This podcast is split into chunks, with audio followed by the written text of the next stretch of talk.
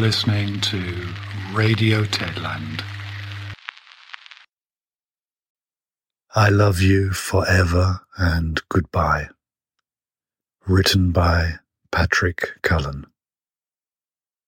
Episode 14 Autumn as Flames Grow Higher.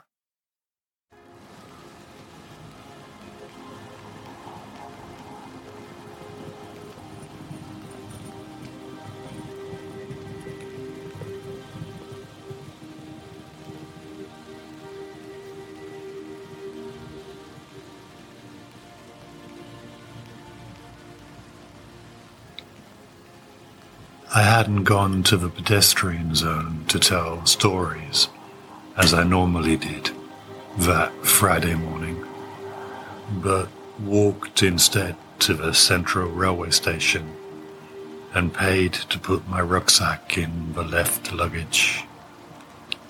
I still wasn't absolutely sure just what I would do that evening, but I was certain I'd need to be as unencumbered as possible. I still had the bag with the superhero costume in it, and I'd carried it with me as I walked through the city, killing time before calling the number for the address by imagining some of the different ways in which I could get my revenge that evening. I drank takeaway coffee from waxed cardboard cups and neat vodka from a glass bottle as I wandered around, unintentionally finding myself revisiting memories of my times with her as I walked past places where we'd met and, as I'd believed at the time, enjoyed each other's company. This was dead time time in between time, time spent waiting for the time to come. And when that time came, perhaps then it would be the end of time, of, of my time, that I would then be out of time. I was calm. I didn't know exactly what I would end up doing that evening when I got to the premiere, but I had a sense of certainty that when I chose to act in whatever way I deemed appropriate, I would not freeze. I would not change my mind.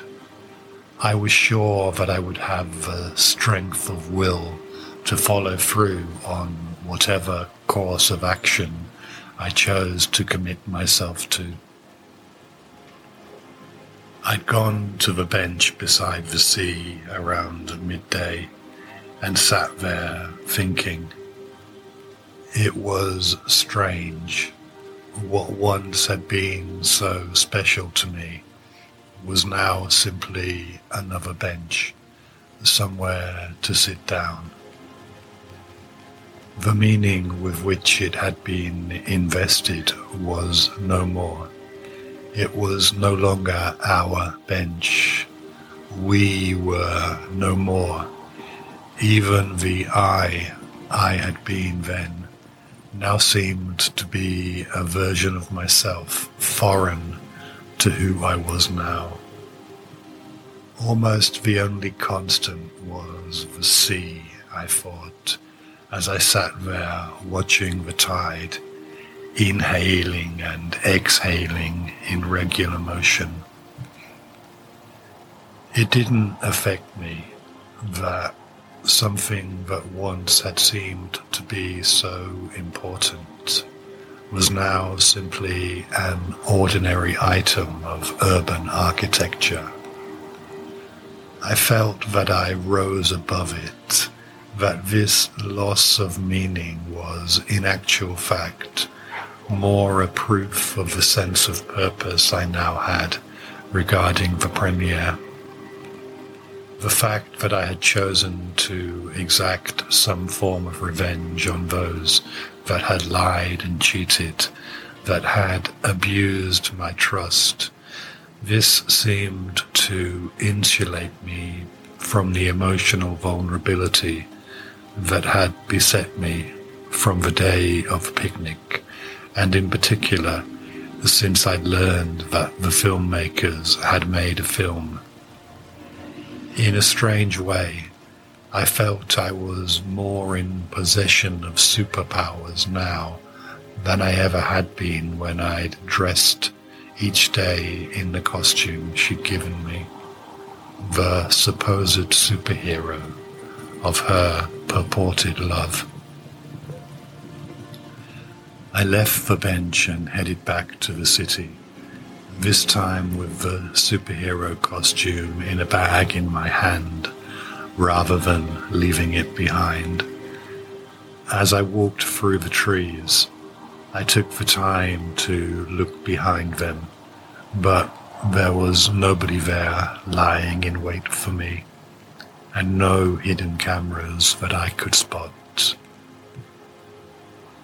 I called the number they'd given me during the afternoon as agreed, and a friendly female voice gave me the address.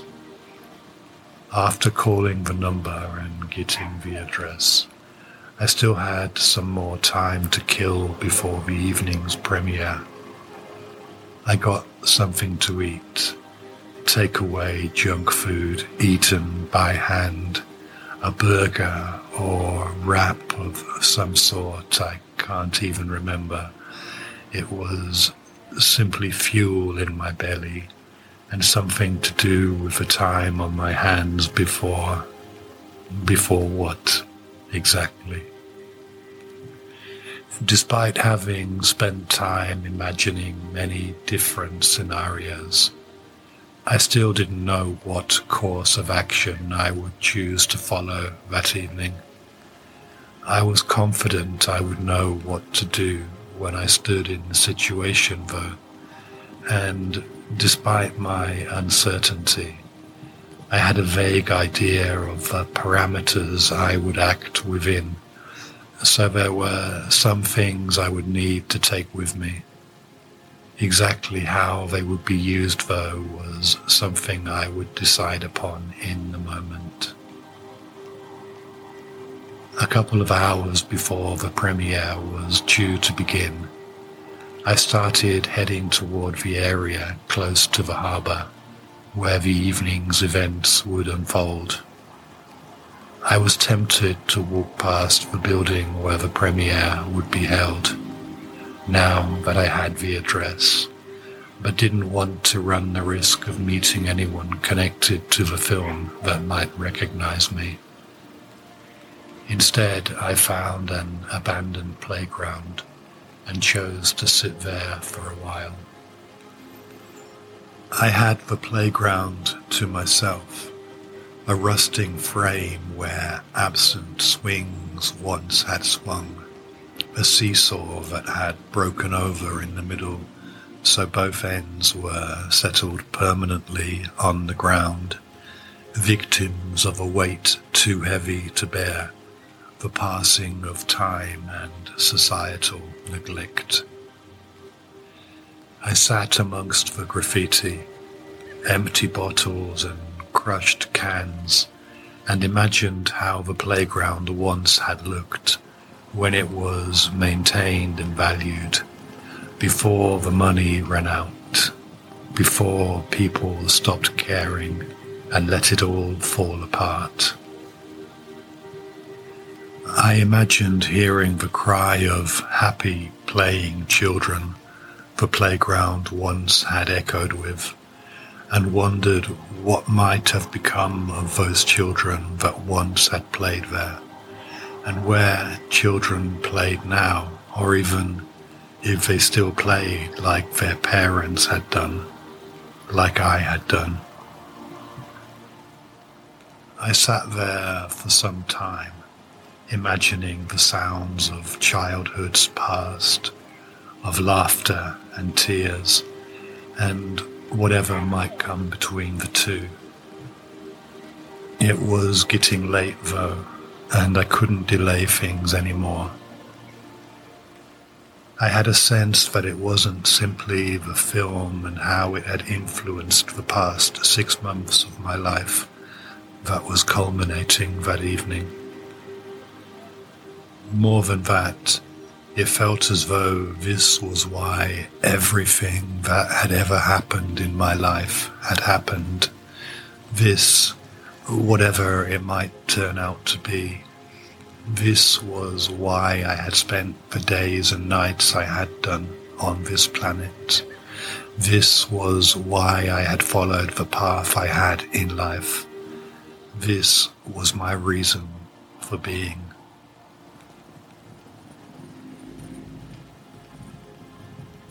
It's a question of definition. I am a word. What do I mean? What type of word am I? Do I do? Describe? Have I got nuances? How am I most often used? In anger or with love? Am I difficult to say? or simple, sometimes brutal. Do you know what I mean? Do you understand me? Do I even have a meaning? Do I stay the same, a rock, dependable, or do I change, always meaning something slightly different? But all that is irrelevant now. The only thing I know is there was something before, and then I was awake.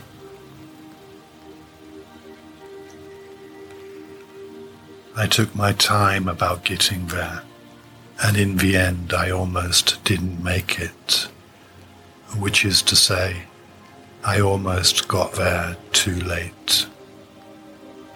First, I had to get the things I needed, and then I had to find the place.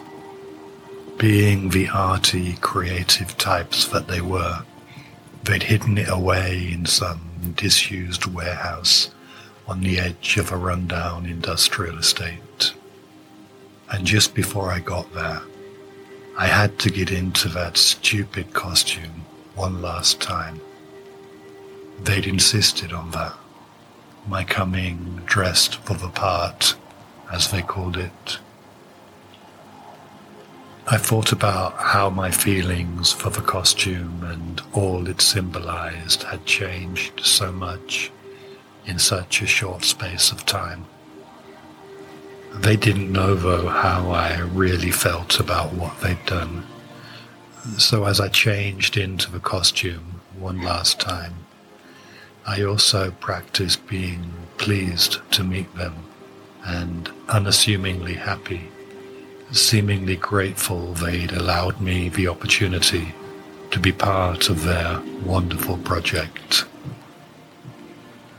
All that I could imagine myself being able to do, difficult as it might be. But the thought of meeting her again filled me with uncertainty. I wasn't sure I'd managed to control my emotions long enough to be able to do what I had to do. But the bottle I had with me gave me courage. One of the bottles, that is. The other contained something quite different, but equally important if I were to have any hope of getting some satisfaction from the evening. I felt the need to try and collect my thoughts before getting there, so I found a bench to sit on, swallowed a healthy mouthful of vodka, and almost immediately felt the courage begin to flow through my veins. I looked at the vehicles driving by on the busy road, thought about where they could be heading and what they might find when they got there, then let my thoughts turn back to myself and my own situation. I thought about where I was at that moment in time and where I was going that evening, what I might do when I got there, and most importantly for me, how on earth it was I'd gotten into the whole situation. I took another hit of vodka and closed my eyes, closed my ears to the noise of the traffic and thought back to how it had all started, not even a year ago.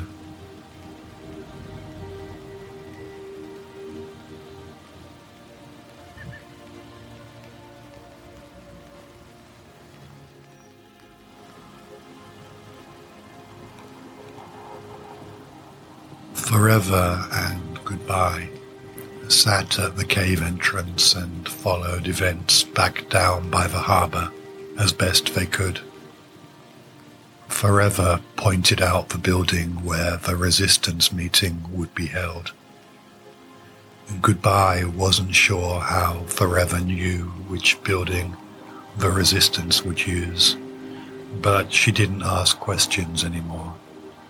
Just listened, thankful she wasn't alone. The resistance had organized some sort of exhibition at the building, Forever said, as a front for their meeting. There was a wooden structure exhibited in the courtyard, built from driftwood, and a play or something was taking place inside. As they sat watching the city, they saw flames rise up from the building and meet the blood red sky of the setting sun. Clouds of smoke that became one with the twilight. Then later, sirens and flashing blue lights that pierced the darkness. Goodbye was just looking forward to her surprise. She had no idea what it could be. Forever said she should be patient a little longer, that the surprise would be there soon.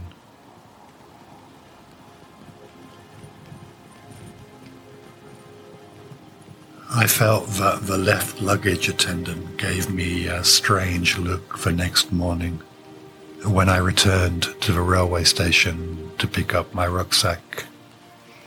I thought it could have been my imagination coupling the events of the evening before with other people's reactions, or it might have been genuine. If I really did get a strange look from him, though, I was confident it was in all likelihood to do with my appearance, rather than any intimate knowledge of what had happened at the premiere. I'd gone back to the abandoned playground after running away from the disused warehouse where the premiere had taken place and changed into my own clothes once again before leaving the superhero costume behind, hidden in some bushes, hoping I would never see it again. Later, I had tried to clean myself up in a public toilet washing my hands and face as good as I could with cold water, while trying to ignore the pervasively strong smell of urine and not read in too much detail the graffitied messages of hope and desperation written on the walls. I was too hyped by what had happened to be able to sleep. So I spent the night walking through the sleeping city, replaying events in my head, occasionally sitting on a bench for a short while, but mainly just wanting to keep moving. When dawn came, I headed toward the railway station, ready to pick up my rucksack when the left luggage storage opened. After having done so, I sat down on a bench and thought about the strange look the attendant might have given me. Looking down at my hands, I saw for the first time that they were still stained with the soot and ashes from the night before that I hadn't managed to wash off. I walked over to an empty passport photo booth and poked my head behind the curtain. In the mirror, I saw that my face was also stained by soot, and in the confined space of the booth, I was able to notice how I smelled of flames and burning. I went into the public toilets at the station and paid to use a shower washing myself clean of soot and the smell of the fire before changing into clean clothes from my rucksack. Looking in the mirror as I left the restrooms, I felt that I almost looked respectable, like someone successful with a job perhaps and a normal life who'd just freshened up after arriving into the city on the night train. As I left the station, I bought a coffee and picked up a copy of a free newspaper. I sat on a bench in the pedestrian zone with my coffee and found a report on the events of the night before. Not on the front page, but the second page with the other snippets of news before you got to the full page adverts and the press releases printed to look as though they were the work of actual journalists rather than public relations employees hawking their employers' interests, whatever they might be. There were only a couple of concise paragraphs in the paper about the premiere and what had happened there. I was surprised there was anything but at the same time disappointed there wasn't more. I hadn't thought the events at the disused warehouse had been that important in the grand scheme of things, but since they had merited column inches, I wished there had been more information describing what had happened in greater detail. That there hadn't been more written could also have been down to the timing the premiere had been in the evening, which meant that around the time the paper was being printed, details were probably still scarce. The little information they had managed to collate and print, though, managed to tell the bare bones of what had happened. There had been a fire at the premiere, and the police were searching for a suspect a man connected with the film in some way, who had been seen to run off as the flames had grown higher. Police were searching for this suspect, a person of interest, as they called him in suitably non accusatory language. But as yet, there was no description. I sat on the bench and drank the rest of my coffee, thinking back to the night before, of all that was missing from the newspaper story, and all that was hidden between the lines, or unknown when it had gone to press. In particular, I wondered why there was nothing about her in the paper.